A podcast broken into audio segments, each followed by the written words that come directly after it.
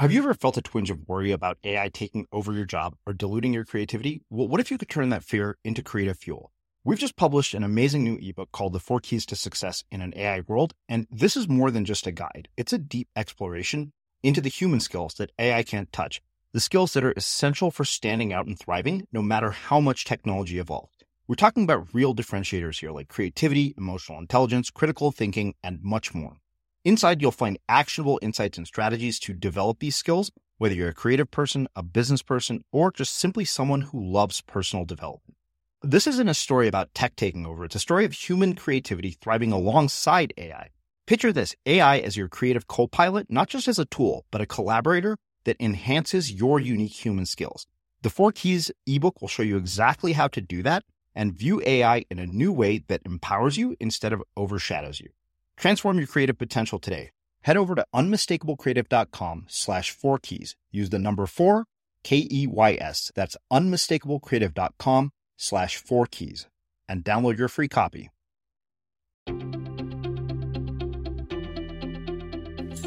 I'm Srini Rao, and this is the Unmistakable Creative Podcast, where you get a window into the stories and insights of the most innovative and creative minds who've started movements, built thriving businesses, written best selling books, and created insanely interesting art. For more, check out our 500 episode archive at unmistakablecreative.com.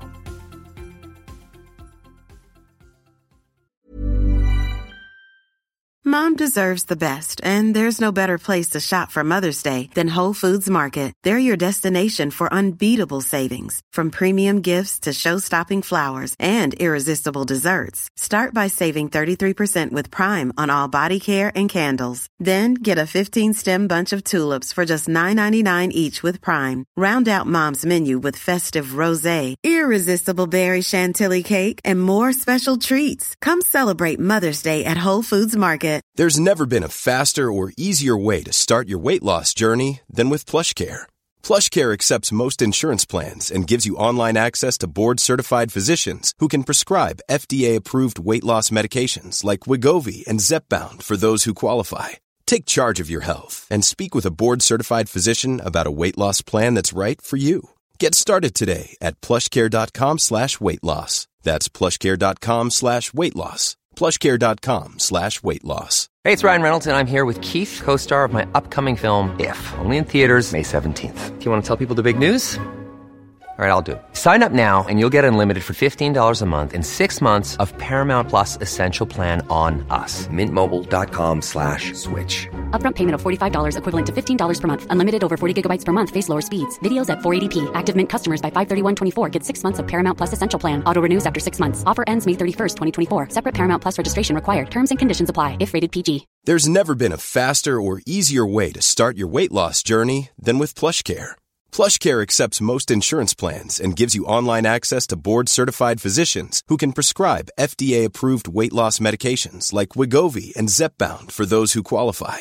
Take charge of your health and speak with a board-certified physician about a weight loss plan that's right for you. Get started today at plushcare.com slash weight loss. That's plushcare.com slash weight loss. plushcare.com slash weight loss. Here's a cool fact. A crocodile can't stick out its tongue. Another cool fact, you can get short-term health insurance for a month or just under a year in some states. United Healthcare short-term insurance plans are designed for people who are between jobs, coming off their parents' plan, or turning a side hustle into a full-time gig. Underwritten by Golden Rule Insurance Company, they offer flexible, budget-friendly coverage with access to a nationwide network of doctors and hospitals. Get more cool facts about United Healthcare short-term plans at uh1.com. As creators, we're always on the move. Whether it's a live podcast event, a pop up shop, or a workshop, we're constantly interacting with community, and that's where Tap to Pay on iPhone and Stripe comes in. Imagine this you're at a live event, a listener loves your merch, or a participant wants to sign up for your course on the spot. With Tap to Pay on iPhone and Stripe, you can accept their payments right there and then, right from your iPhone, so there's no extra hardware or no delays. Total game changer. It's not just for creators, any business owner can do this. It's about making transactions smoother and much more personal, growing your business in your way. We've been using Stripe for our products and courses for a long time, and now with Tap to Pay on iPhone, you can take your business to the next level too. So visit stripe.com slash tap iPhone to learn more. Remember, folks, with Tap to Pay on iPhone and Stripe, Your business is always at your fingertips. In this episode of The Unmistakable Creative, I speak with Gary Goldstein. Having produced movies such as the iconic film Pretty Woman, Gary takes us to the story behind the story and why we need to hear no and the importance of failure in our lives. Gary, welcome to The Unmistakable Creative. Thanks for taking the time to join us. Thank you for having me. Yeah, my pleasure. So, I came across you by way of our mutual friend Michael Roderick, and when he told me uh, about your body of work and what it is that you do, I thought, yeah, absolutely, we've got to have this guy uh, as a guest on the show. Uh, so, on that note, can you tell us a, a, bit about yourself, your background, your story, your journey, and how that has led you to where you're at and what you're up to in the world today? Absolutely. As Bill Cosby once said, it all began as a child. um, I, you know, the, the, the, I was born and, and lived the early part of my life in New York. I, I moved to San Francisco at, at the ripe age of 10, grew up in the Bay Area, which was fabulous. And of course, now make my, my home in LA for many years. But the one through line of everything that we're going to talk about is at a very young age, I would say I discovered my, I, I, I grew up inside of a book. I fell in love with story and character and uh, the, the, the, exploring these worlds and getting lost in these worlds from a very young age. My first superhero I discovered, I believe I was age seven. It was the Scarlet Pimpernel, and I sort of never have looked back. Um, I, I, you know, grew up at a time in the '60s where it was a very exciting time. I went to Berkeley. I produced all the concerts on the campus. It was this wonderful, tumultuous social, cultural, political time of um, uh, you know, it was like a bottleneck in history that was so exquisite. Um, and the music reflected that. And I produced all the music concerts on the Berkeley campus at the time as a freshman and, and, and beyond. And um, I actually thought I was going to go into the music business. I just love story in all its forms, whether it was lyric or film or book. Um, and um, uh, coming out of Berkeley, I was very unclear what to do in life. Uh, I had absolutely no sense of where I should go, other than my father.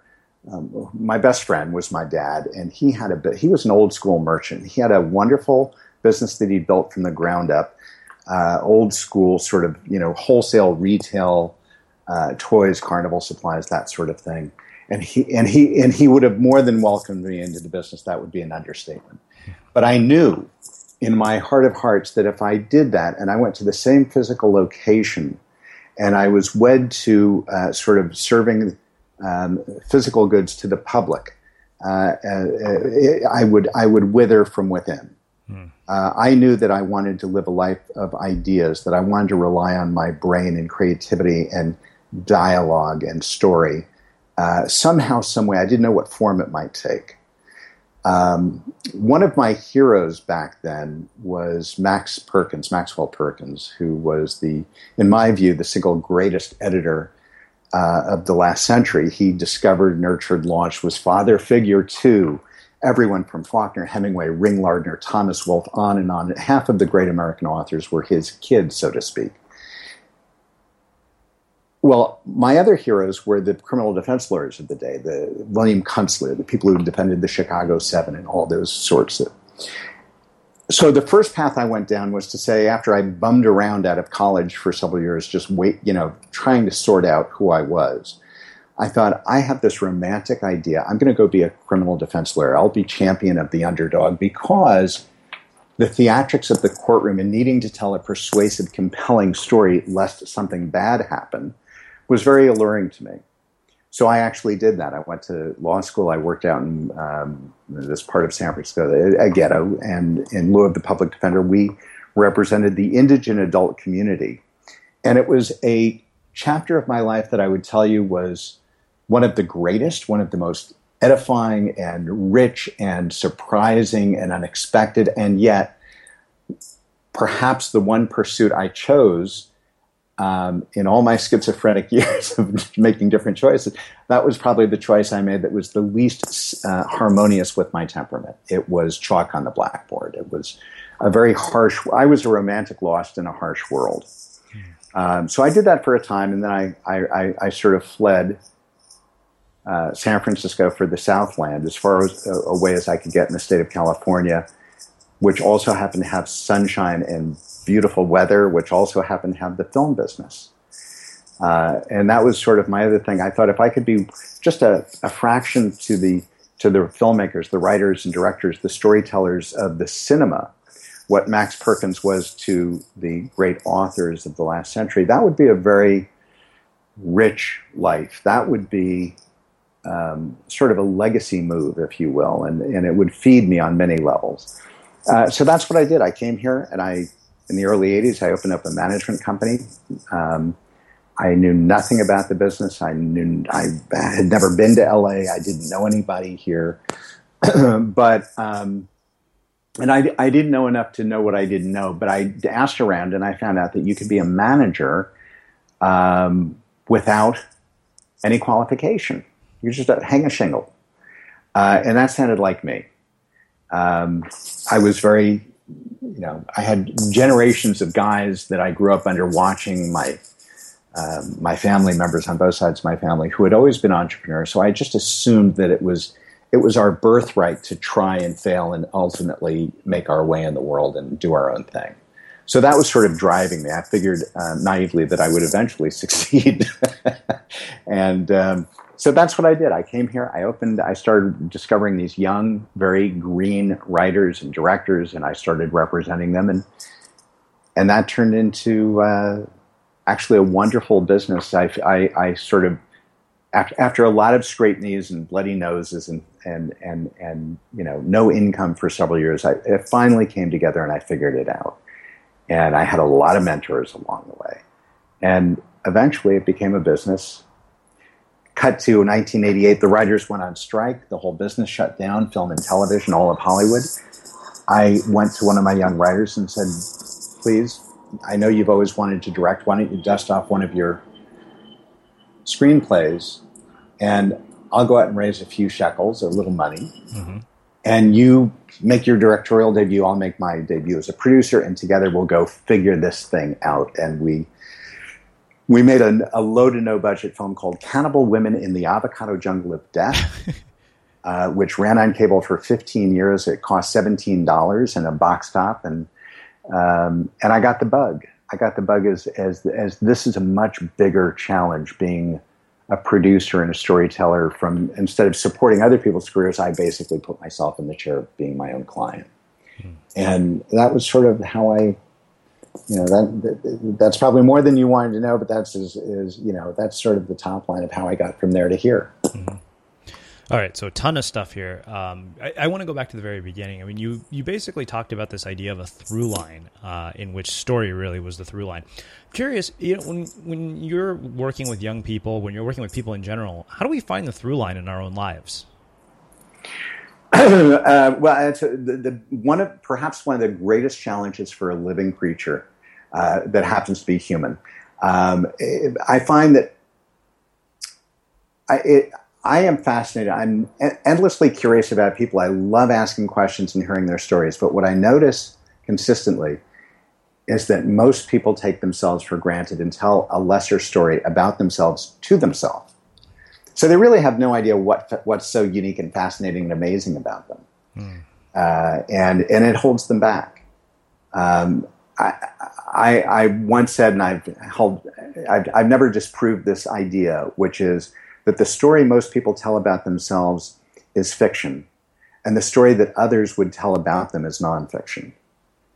And so, one of the exercises that I love to have people do is to go to people that are very thoughtful, very sincere, that know them for differing lengths of time from different aspects of their life, and ask them sincerely if not to respond right away, but to consider if they're willing and to be boldly honest and, and raw and vulnerable.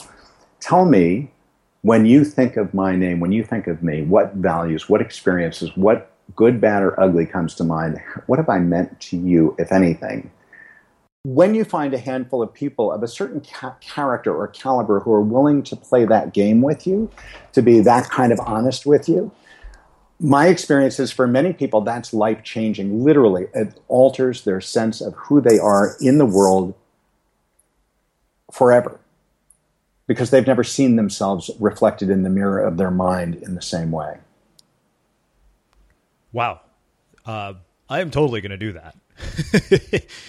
uh, uh, so really, really brilliant. Uh, you know, one of the other questions I wanted to ask you is about your time at Berkeley, and it's funny because we share that in common. I went to Berkeley, ah. and you know, especially Berkeley during the 60s and music. I mean, that's such a huge sort of cultural and social influence. And I wonder how that has impacted your life and your career and your worldview and, and kind of how that has influenced the way you tell stories and the way you produce movies. Um, it absolutely has. I mean, I would say a couple of things about it. I, first of all, before I got to Berkeley, growing up in the heart of the city, not far from the Haight-Ashbury, in the 60s, spending most of my evenings as a uh, pre-college teen at the uh, you know, the Fillmore West, the the Avalon, the Sutter, the Family Dog, hanging out at Speedway Meadows and Golden Gate Park for all the free concerts. Basically, I lived blocks from the Grateful Dead, blocks from the Jefferson Airplane. Uh, Janis Joplin played as, played as a party band at a high school thing that we did, on and on and on. Um, and when you grew up in that era, it was kind of like perpetual Burning Man all year round um, in our way, back in the tie dyed hippie era. Um, and and it really was the era of love, and it was you know we were exploring a lot of ideas and poli- poli- not just social but political and otherwise. Going to Berkeley, which was of course one one of the hotbeds, was sort of one of the focal points of that movement of that era. Um, and and being responsible for putting on the concerts was really interesting. I got to bring Joni Mitchell and and all these really people who were at the forefront. Really, their songs were deeply embedded in and descriptive of what was going on, what was the friction point culturally of that time, and so dealing with you know Phil Ochs and Joni and all these people was was was an interesting contrast to what was happening on the campus at the time, which was you know, people being, uh, the campus being cordoned off uh, by tactical squads with helicopters flying over, dropping tear gas. You've seen all this, you know all this. Um, and people being taken off to, to Santa Rita prison and and and the anger and the frustration on all sides the parents the administration the students everyone having a very very but everyone, I, I, think what was so fascinating was seeing everyone so completely 100% immersed, engaged in the fabric of the same conversation. There was no separation between, um, you know, the music that you liked and the, you know, how you lived your life. It was all very, very holistic. Um, and I think it was very, it was very, it informed more than I would ever consciously be aware of who I am today. Um, I, I, lost a lot of very dear friends. Um, uh, not not in the ultimate sense, but I lost friends because there were serious arguments. If you remember, Michael Antonioni's film Z came out at that time, which was really a film about if you if you want to step across certain lines, social compact lines, if you want to become a radical, then do it, but do it full on, knowing there are consequences. Um, and, and, and don't be a faux revolutionary. Don't be the person who throws a rock through Sproul Hall window to make a statement and run away and hide. Uh-huh. Um, that's just not that's not cricket. Um, so we would get into these robust arguments, and um, I, it was just a really alive time. It did a lot to inform me about who I am, how I wanted to behave, choices I would make, my sense of empathy, um, um, hearing people's. Uh, you know, it was also the time of the you know the, the, the draft, the lottery. Um, and, and the Vietnam War and the terror, literally the terror of all my friends, are they going to call my number? Mm-hmm. So there were all these social pressures in this in this pressure cooker going on at the time that made for a very unusual several year period, um, starting with that seminal year '68. And uh, I, I, don't know, Srinivas, how to describe the extent to which or the specific ways in which it formed me, but you can tell by the choices that I've made. I'm fairly, um, I would say, fairly liberal as a mm-hmm. person, um, empathetic as a person. Um, I, I, I, care deeply about people. I'm fascinated by people. I, am you know, that, that's never shifted. How I express it has shifted. Mm-hmm. Well, yeah, so, so, one of the things that's really interesting to me also is this idea that when you got out, you're very unclear, and I get the sense that that's that that lack of clarity is something that many of us carry into our adult lives. I, I can tell you, you know, when I when I got out of Berkeley, I remember not necessarily feeling unclear, but also it was like somebody said, "Hey, these are your career options. These are the colors you can paint with." By the way, there are hundreds of others, but I was completely unaware of them. And I guess really for me, the question is how you find clarity uh, in your life. Um, I don't know the, that there's a perfect answer or clear answer for all of humanity. I wish that I did because I'd be a very wealthy man. Um, you and me both. I, would also be a very wise man. Um, I, I, think there's several things about that. I, you know, people we talk a lot today that we, you know, this is new. We we talk in, in, in the vernacular of today is, you know, find your purpose, find your passion, live your do your passion.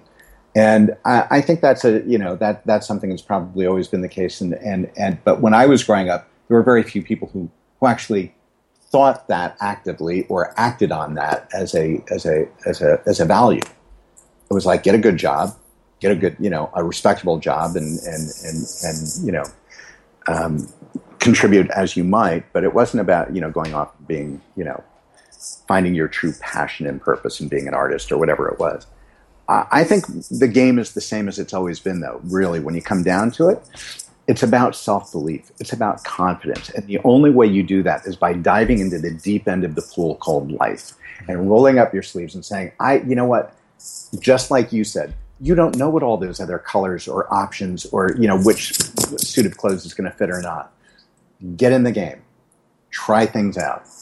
The, the, the worst thing that can happen is that you fail. And the and and and the irony of that terrifying idea that we fail because we grow up with report cards, right? Literally every facet of our life is a report card. What car do you drive? Who do you know? You know what grades did you get? How much money's in your bank account? Who cares? But we grow up with this concept of a report card, and the, the, as if the world is watching us through a microscope, hmm. and they're not. Nobody cares. Really, you're the person who's grading yourself. That's the trick. That's the the mischievous merry pranksterness of it all is that you're the one who's wagging your finger at yourself. And if you just get in the game and say, you know what, the, I am a black belt at failure. No one I know, literally no one has failed more than me. Yeah. I mean, you know, we talk about Pretty Woman in this film and that thing and whatever I did and being an attorney. I would I, I would swear on a stack of any Bibles or any other document that um, I have failed absolutely from the time I was very young until today, and it continues. I failed to get into law school. Did I get in eventually? Yes. Um, but I was rejected. I've been rejected and tripped on no a gazillion times. And I gave a TED, TEDx talk once. It was not a great talk, but it was, you know, the thesis, the title was basically um, uh, No is just a conversation starter. Mm. And the idea of that talk was both no is a conversation starter with the external world, your inner circle and people that you're just meeting, but also with self. And what I've noticed is as much as I've failed, um, nothing bad's ever happened except for my self judgment. That's the only thing bad that's ever come of it. But I think that the more you try, the more you get those those no notches, those failure notches on your gun. That's you know that's the only way you get to be good at something. Mm-hmm. Um, it, there, there, there's just no there's no way to get there without going through that township called no. it's like so. I, I, I believe that self belief and confidence, if you're willing to get muddy and get dirty and see that you survive and that you find what you love, because that's also how you find what you care about. And mm-hmm. very importantly, what you don't care about. I've tried a lot of things that I thought, thought intellectually, oh, that would be really interesting. That would be good. And I got into it. It was like, that's so not my personality. Mm-hmm. I'm not an operations guy. I'm not a retail guy. I'm not so many things. I'm not an attorney. Uh, there's a lot of stuff I've tried that wasn't a good fit. Well, great. Thank you, universe. Now I know. yeah. I mean, I think, you know, I would just say this, if you if you if you could embrace the concept that life you know life is precious. And in our lifetime i don't think we're raised to be literate about a whole lot of stuff. There's a lot of stuff that we're not taught real world stuff. And one of that is how to how to live fully into your capacity how to express yourself how to how to how to be bold in life. But i think when you come right down to it your choices define which path you're on. You can either be a mechanic mm-hmm. or a magician. Ooh. and for me magic is the, about the story of life and relation and like stalking the most brilliant delicious I, I you know people ask me what i do i always give a different answer. I harvest genius. Um, i am a cool hunter of human beings. I am you know I, it's never about a label uh, but it's about really letting people know what the deeper story of what you care about what your strategy in life is let pe- letting people fall in love with you. You communicate from the inside out because the majority of folks are tactical. They're not um, but but that those sort of that tactical if you if you live according to a report card, it's it's just not the kind of reward that makes you do a happy dance. Hmm. And I think it's time to go after a bigger game for most people. Most people in their heart of hearts, you know, they, they know intuitive magic doesn't care about tactics. And I, you know, there's a wonderful old Chinese proverb that says, um, uh, um, I have to remember, a child's life is like a piece of paper on which everyone leaves a mark. And that's how each of us should feel toward the thing we care about and the people we interact with every moment of every day. We're leaving a mark that lasts a lifetime, even though we may not sort of measure that out or think that consciously as we're moving through our day. But it's like be a magician. And the only way to get to magic is to not care how bloody you get and how many times you fail. Don't keep track. In fact, if Actually, I would. I, I take that back. Keep track. Have a goal that is so audacious. Like I am going to fail 27 times this day, hmm. and tomorrow I'm going to fail 32 times. I am going to fail like nobody's ever failed. I'm going to be the greatest failure ever. Just go for it. You should celebrate yourself every day, but some days you should celebrate with jewelry. Whether you want to commemorate an unforgettable moment or just bring some added sparkle to your collection, Blue Nile can offer you expert guidance and a wide assortment of jewelry of the highest quality at the best price. Go to BlueNile.com today and experience the ease and convenience of shopping Blue Nile, the original online jeweler since 1999. That's BlueNile.com. BlueNile.com. Hey, it's Ryan Reynolds, and I'm here with Keith, co star of my upcoming film, If, only in theaters, May 17th. Do you want to tell people the big news?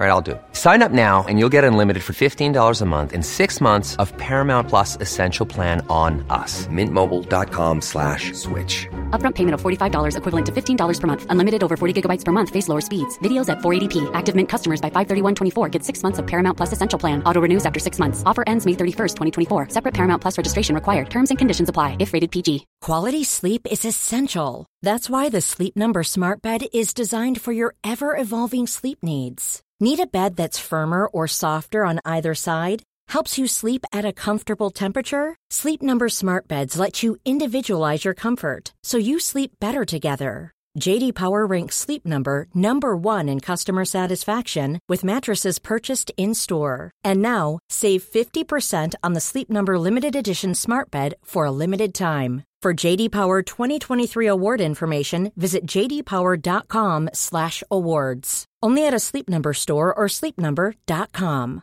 A lot can happen in the next 3 years. Like a chatbot may be your new best friend. But what won't change? Needing health insurance. United Healthcare tri-term medical plans are available for these changing times Underwritten by Golden Rule Insurance Company, they offer budget-friendly, flexible coverage for people who are in between jobs or missed open enrollment. The plans last nearly three years in some states, with access to a nationwide network of doctors and hospitals. So for whatever tomorrow brings, United Healthcare Tri-Term Medical Plans may be for you. Learn more at uh1.com.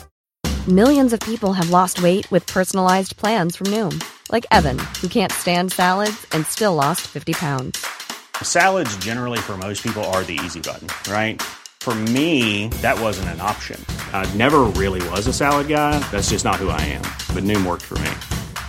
Get your personalized plan today at Noom.com. Real Noom user compensated to provide their story. In four weeks, the typical Noom user can expect to lose one to two pounds per week. Individual results may vary. As creators, we're always on the move. Whether it's a live podcast event, a pop up shop, or a workshop, we're constantly interacting with community, and that's where Tap to Pay on iPhone and Stripe comes in. Imagine this you're at a live event, a listener loves your merch, or a participant wants to sign up for your course on the spot. With Tap to Pay on iPhone and Stripe, you can accept their payments right there and then, right from your iPhone, so there's no extra hardware or no delays. Total game changer. It's not just for creators, any business owner can do this. It's about making transactions smoother and much more personal, growing your business in your way. We've been using Stripe for our products and courses for a long time, and now with Tap to Pay on iPhone, you can take your business to the next level too. So visit stripe.com slash tap iPhone to learn more. Remember, folks, with Tap to Pay on iPhone and Stripe, your business is always at your fingertips. So yeah, I, I love this. I mean, there's so much gold in here. Uh, you know, one of the things you mentioned, I, I love this idea that often where these failures get us tripped up is is this idea of self judgment, and that we're you know in a lot of ways we're our own critics, and it's that voice in our head that keeps us trapped. And I am really one wondering how you let go of self judgment. And you know, earlier you mentioned this idea of you know s- scraped knees and, and you know getting just beat up. And I'd love for you to talk about some specific failures in your life and how you've come out of the other side of them uh, better off for having been through them. Oh my God. Um, okay, well, I have a treasure chest that is like it's got no bottom. um, so I'll just pick a couple. Um, I mean, I mentioned that I was rejected from law school, and and and that was um, kind of a travesty. Actually, I'll tell a quick story there. So I was working as a free intern. I went out to the, this area of San Francisco, Bayview Hunters Point. It's a it's a ghetto. There was a group um, a foundation that had job counseling, drug counseling. This community experienced every social ill known to mankind. I mean, it was sad. And at the center of this organization was the Criminal Defense Unit, which was the sexy sort of fundraising, attractive molecule. And these guys were amazing. The head guy, the chief counsel, was the former national president of the NAACP. He was a civil rights leader in the South before LBJ coined the phrase civil rights. He was a formidable, scary man to me. Um, I would say there were 120 some odd people who worked at this foundation overall. I think two others were white. I went out there um, so wet behind the ears, this long haired kid out of college, you know, several years out of college. And I was terrified because I'd never been there. Uh, and uh, I just begged the first person I saw to let me stay, and I wanted to work here. And they laughed and said, "Who are you? You know, what are you doing? And and are you an? You're not an attorney, are you?" I said, "No." And they said, "Well, we don't have any money, let alone we don't hire people. What are you doing?" And I just begged, and I wouldn't go away. And finally, they just realized I wasn't going away, and they said, "Okay, you're a free intern." And I said, "Great, I'll be here for one year," and I did. Long story short, I embedded myself. I like I, I became a part of that. I, I was drinking from this cup of life and learning and making these relationships that were really expanding me. They were terrifying, but they were expanding me. And, and these people taught me so much about life and law. So the letter comes one day. I'm rejected from the only law school I applied to because they had the best criminal program. And these lawyers walk in and they see this long face and they say, "What's what's the matter?" And I show them the letter, and I am just having a self, you know, a pity party. And they say, "Great, don't leave. We'll be back from court. We have cases or trials. Uh, we'll be back this afternoon. Don't leave." Until we're back. They actually came back mid afternoon. They had, um, I, they called me into a room. There were three attorneys in their suits holding bottles of champagne, standing on top of a table, this run, ramshackle, you know, so called conference room, and, um, and saying, Congratulations, counselor. And I was like, What are you, are you guys drunk? What are you doing? And they said, Nope, we went to court. We canceled our, our we got continuances. We canceled our, our appearances. We went home, put on our best suits, went down, cornered the dean at the law school that rejected you, and, and, and, and literally cornered her in her office and said, Do you know who we are? And she said, My God, you're legendary. Everybody knows Bayview Hunters Point, of course. Um, well, you're the dean. Do you have a wild card admission? Yes, I do. Write down this name, Gary Goldstein. She did. Is he admitted now on our say so? She said, Well, I guess so. That's how I got into law school. I mean, those kinds of experiences like that, you know, is that has defined my life. Relationships trump results. Relationships are what life is about. That is in itself success right there. The external stuff comes later. Mm. Opportunity and success and, and, and achievement and all that beautiful stuff comes by associating with the caliber of people who are, who are like committed and bright and honorable and value based and just doing interesting stuff. And we're not necessarily in your given area. Have mm-hmm. friends in all walks of life. Who cares, right? You uh, interview people from every conceivable walk of life as part of the unmistakable creative. What a treat that you get to meet all those delicious different kinds of people and spirits. Um, but that was that's typical. I failed uh, when I moved to LA to get into the film business. One of my early heroes was Francis Ford Coppola. His early films, I thought, were you know, I mean, he wasn't my only. I love Sergio Leone and many other filmmakers, but but Coppola was a hero. I this was way before email, right? So I called American Zoetrope, his company. My fantasy was I'm going to call him. I'm going to work there. I'll work my way up the ladder. I'm going to become friends with him. I'm going to spend my life working with Francis Ford Coppola, and life is going to be beautiful. Um, no one would ever return my call. I must have called 47 times, and no one would ever return my call. And I thought, how unfair is life? If he only knew I would work smart and hard and be the best. Well, they didn't care. Uh, so they never returned my call. And he had toured the country, the U.S., uh, with, with, I don't know how many people are old enough to remember this. He had a film called Napoleon. It was a beautiful film from the 20s um, about Napoleon. And he toured this in the grand halls, the grand theaters, live theaters in, in America. And he, and he, he would put, play it in triptych on three screens simultaneously, accompanied by a live symphony. So whatever city it was, San Francisco, you know, Columbus, whatever, New York, big symphony, big hall, Teamsters, the whole deal, big, huge, classic and commercial. I mean, the world fell in love with him for the, this was genius, so creative, so smart someone approached me with the rights to a film called The New Babylon in black and white. It was about the communards in Paris. It was made in the 20s. It featured a score by a then 21 year old Shostakovich. It was art times a thousand. It was brilliant. And I thought, little Gary thought, well, I may be new here and he won't return my call, so I'm just going to option the rights. I'm going to borrow some money. I'm going to put on a show. I'm going to tour the country. I'm going to be Coppola Jr. He will have to pay attention to me and call me. I did that. I opened in the great test city of the of, of America, which is Columbus, Ohio. Um, I didn't know what I was doing. Literally, I had no idea. I did radio spots, TV spots. This I didn't know what to do with them. I hired a company in Columbus to market this thing and sell the tickets, and I hired the hall, the Teamsters, the symphony, etc. And I had a budget of I borrowed eighty thousand dollars, which was how much I needed to pull this off. And if it was a success, I'd make a lot of money and, you know, continue. And I was confident. Turns out I, I arrived in Columbus having called every, every, every day, and everybody there was saying, yeah, everything's going great, everything's going great. I arrive in Columbus, and what do I find? They not only didn't schedule it when school was in, those 30,000 students were there, they didn't schedule it during the arts festival that brings in another 20,000 from the surrounding um, uh, Midwest. Uh, school was out, no one was in town. They had done zero marketing. There was not one ticket sold. I had a huge gilded theater that sat, you know, a couple of thousand people that was going to be empty. And I was going to lose $80,000 that weekend, which is in fact what happened. I, you know, went on radio and gave as many tickets away for free as I could. Uh, came home with my tail between my legs, thinking, because 80,000 to me in, in the early 80s was like, might as well have been $8 million. And I thought, I have no idea how I'll ever dig out from this. How will I ever pay this money back?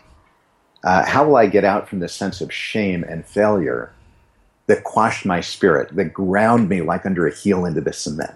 That's how I felt. Hmm. Um, how am I? I can't go back to San Francisco with my tail between my legs. I can't go back to being an attorney. I can't go back. Period.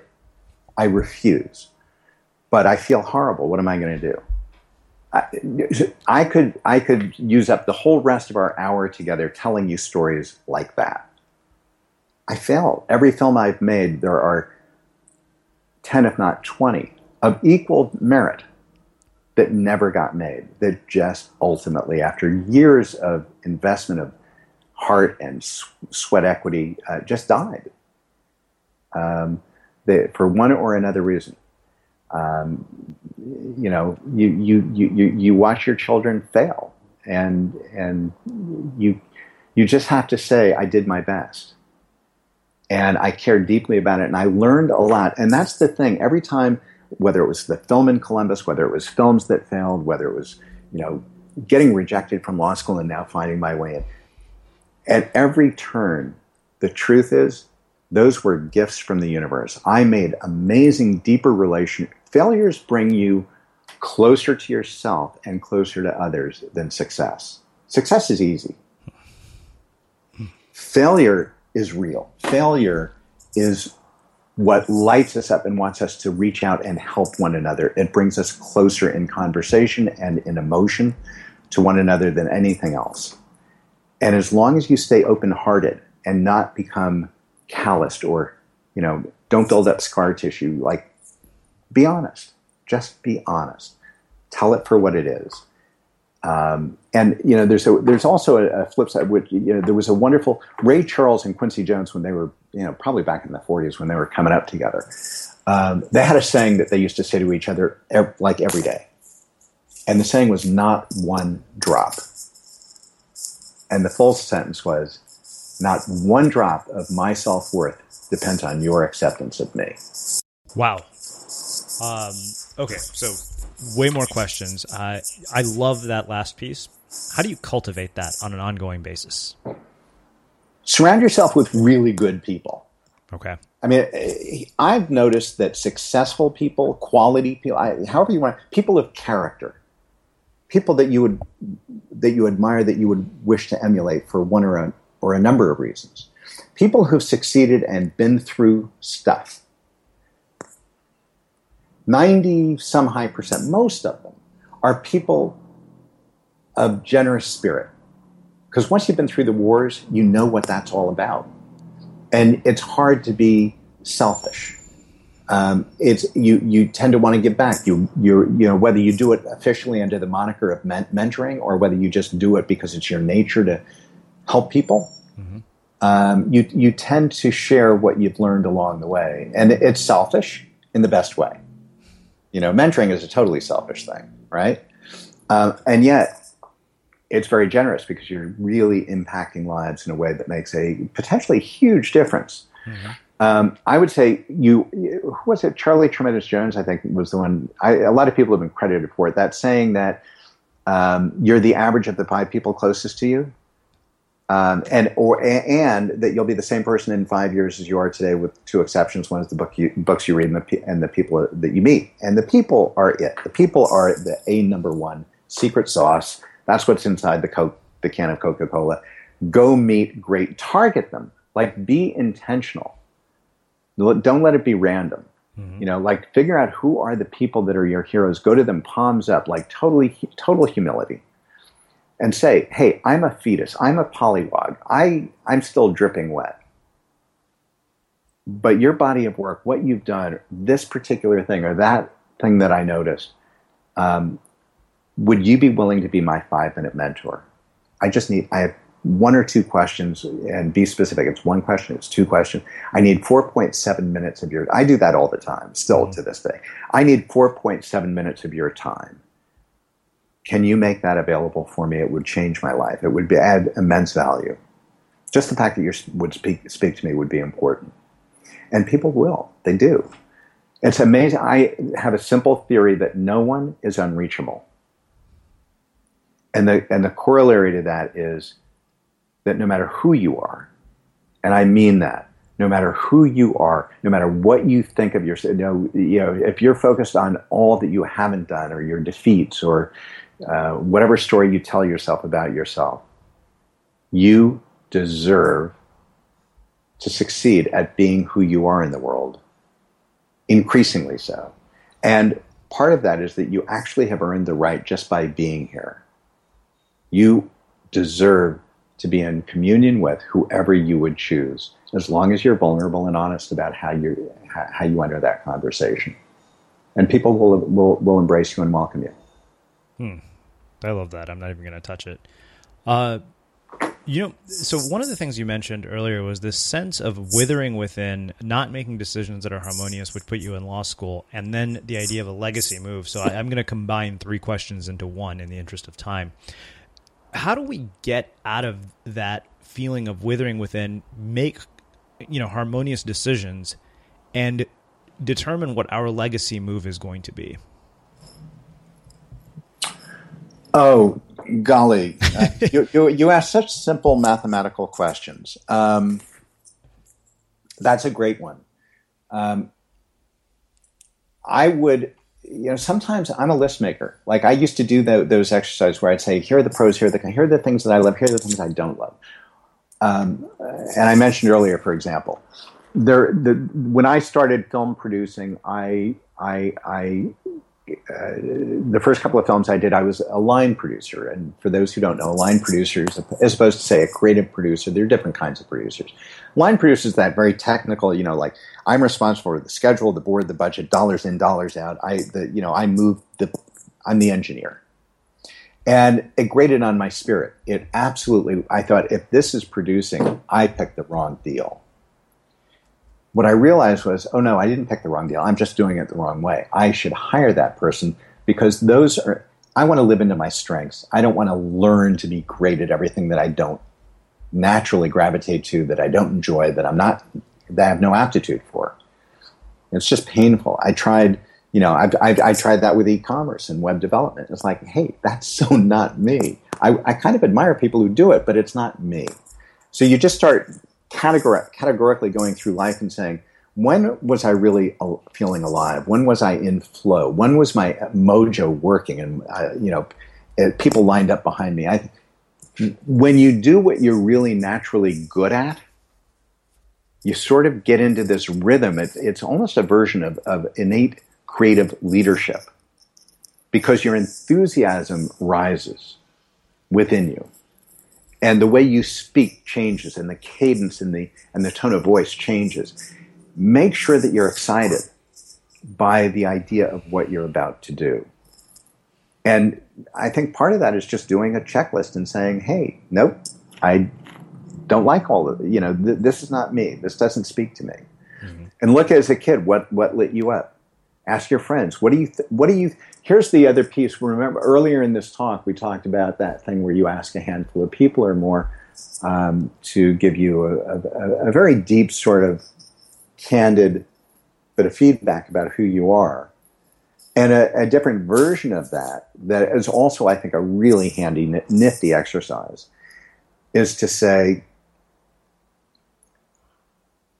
when uh, what would you describe as my one superpower? The thing that I do that I manifest most naturally with the least effort, that I'm the best at, that bespeaks who I am, it's consonant with my, my being. What do you see as being my superpower? The thing that makes me unique and is different from what others do. It's amazing what people will say. Well, I'm, I'm going to totally use that as a, a, Facebook status update to see what I find out.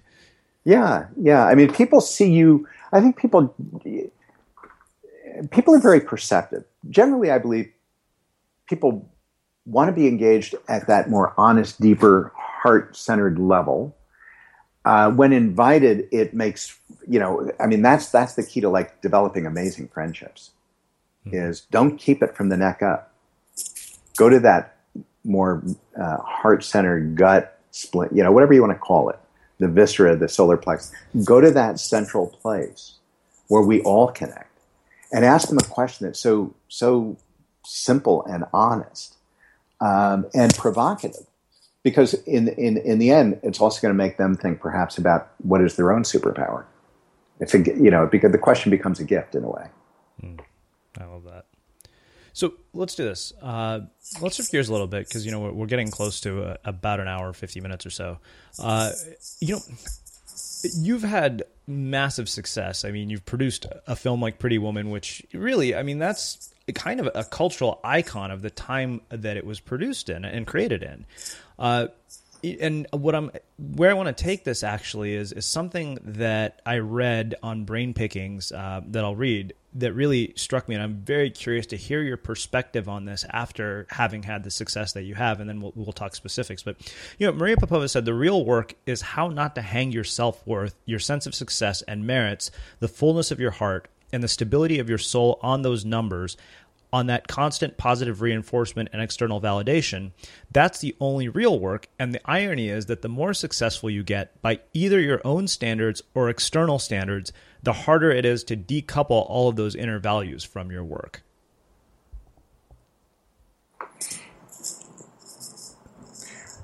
Could I ask you to read that again? That's an insanely delicious quote. Would you do me the honor of reading that one more time? Yeah, for sure.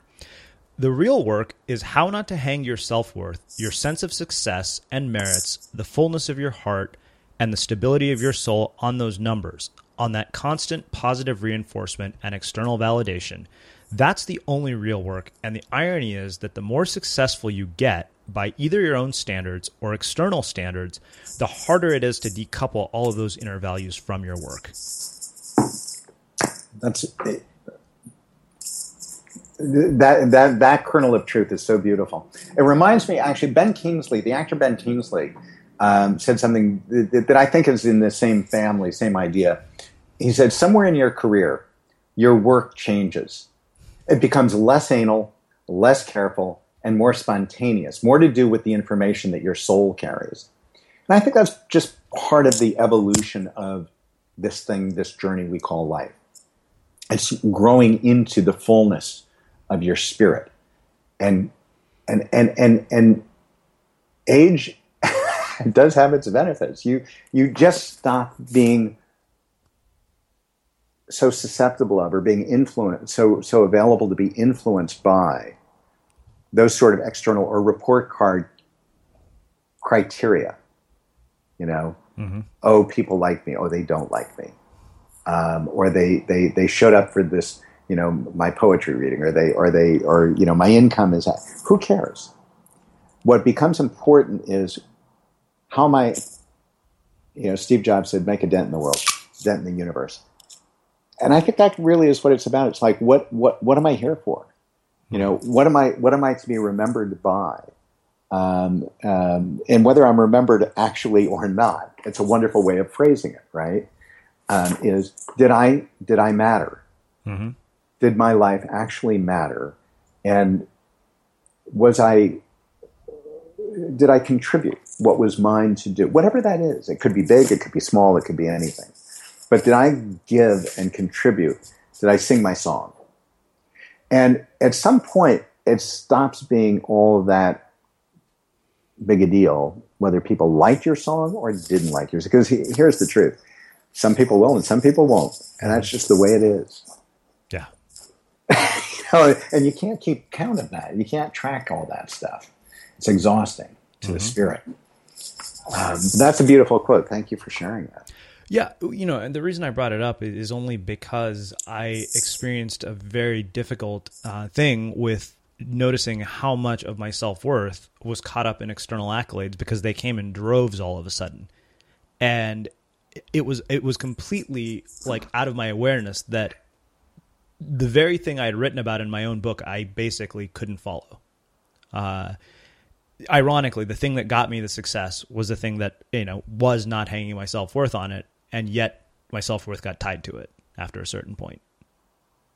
Yeah, I mean, I think that um, that's that's very common, of course. Mm-hmm. And you know, for, for, fortunately, I would I was going to say unfortunately. I think fortunately, fortunately, um, all those accolades, on some level, are ultimately, definitionally, very impersonal.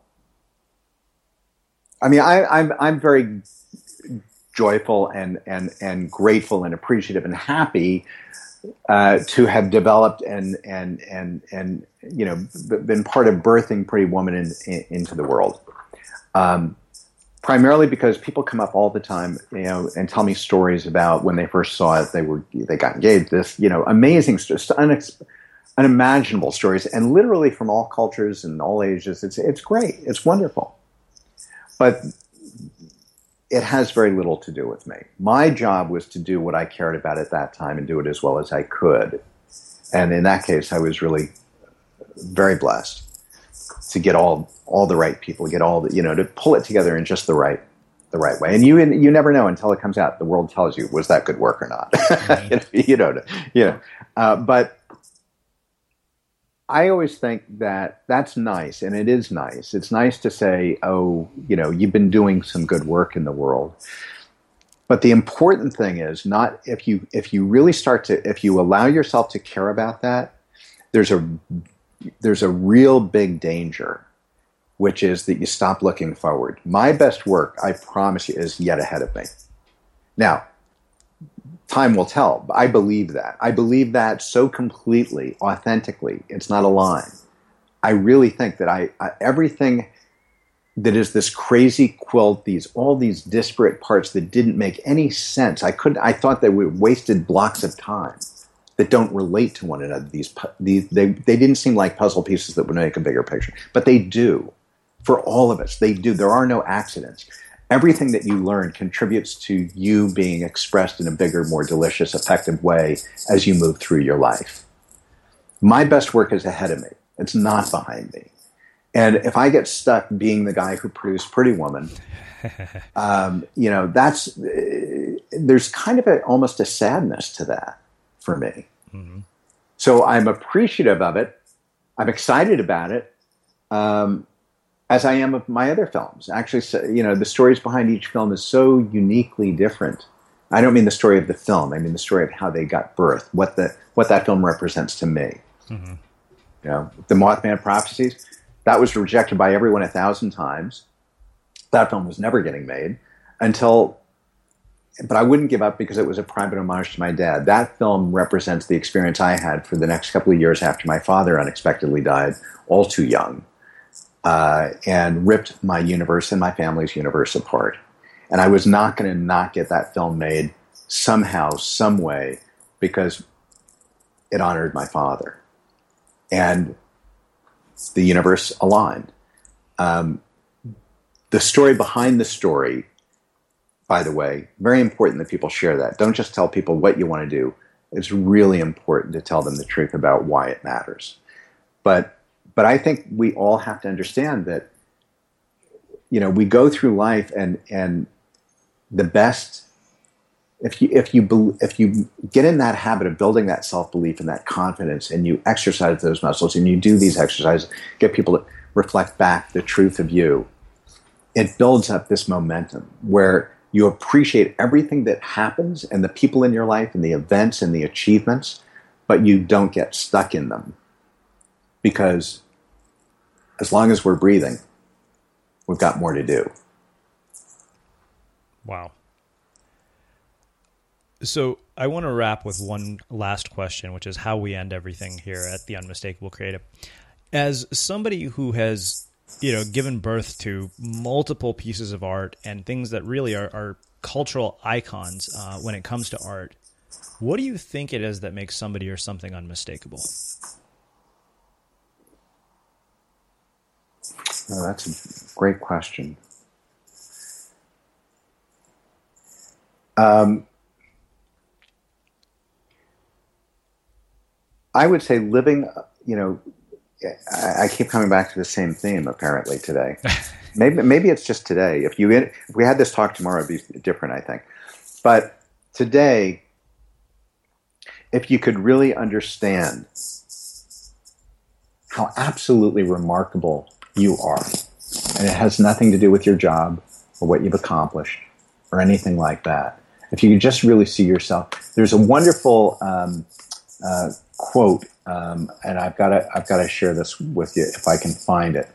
Um, uh, who who wrote The Little Prince? Um, I don't remember off the top of my head. Um, Antoine de Saint-Exupéry or however you say his name. I don't know how you say his name. I'm terrible at that. Um, but he had this saying Um, trying to think of it.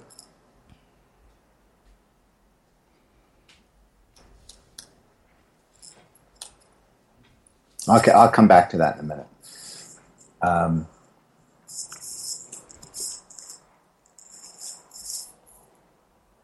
I lost my thread there for a moment. I shouldn't have thought of that quote.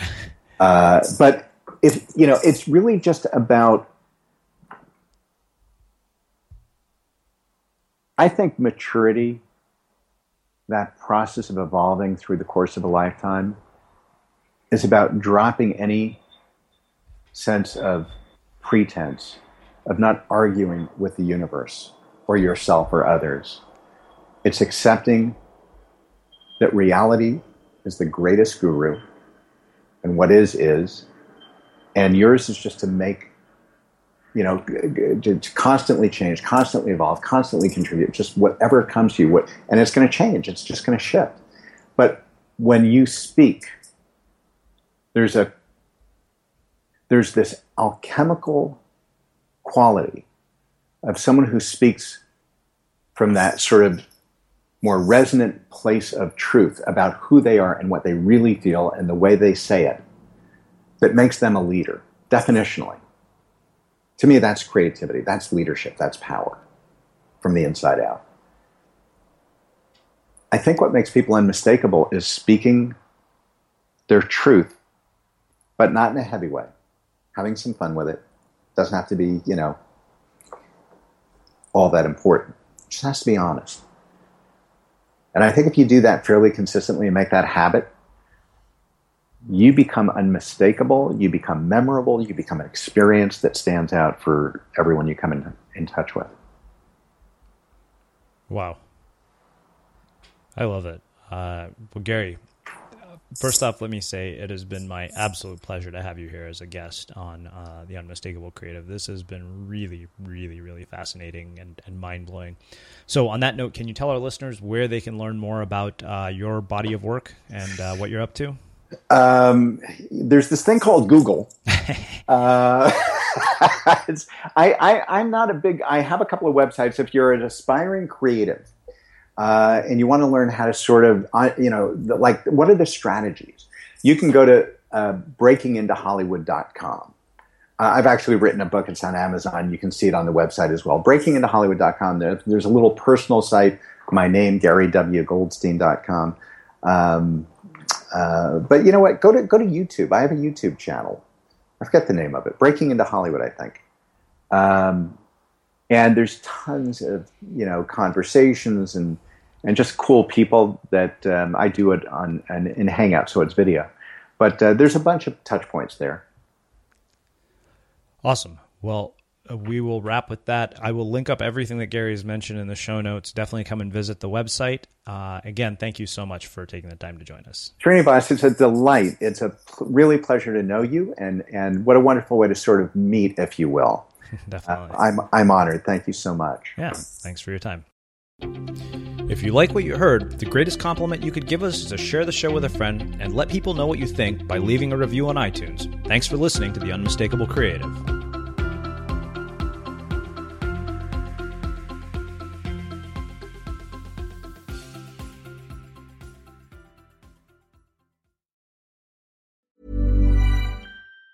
Even on a budget, quality is non-negotiable. That's why Quince is the place to score high-end essentials at 50 to 80% less than similar brands. Get your hands on buttery soft cashmere sweaters from just 60 bucks, Italian leather jackets, and so much more. And the best part about Quince, they exclusively partner with factories committed to safe, ethical, and responsible manufacturing. Elevate your style without the elevated price tag with Quince. Go to quince.com slash upgrade for free shipping and 365-day returns.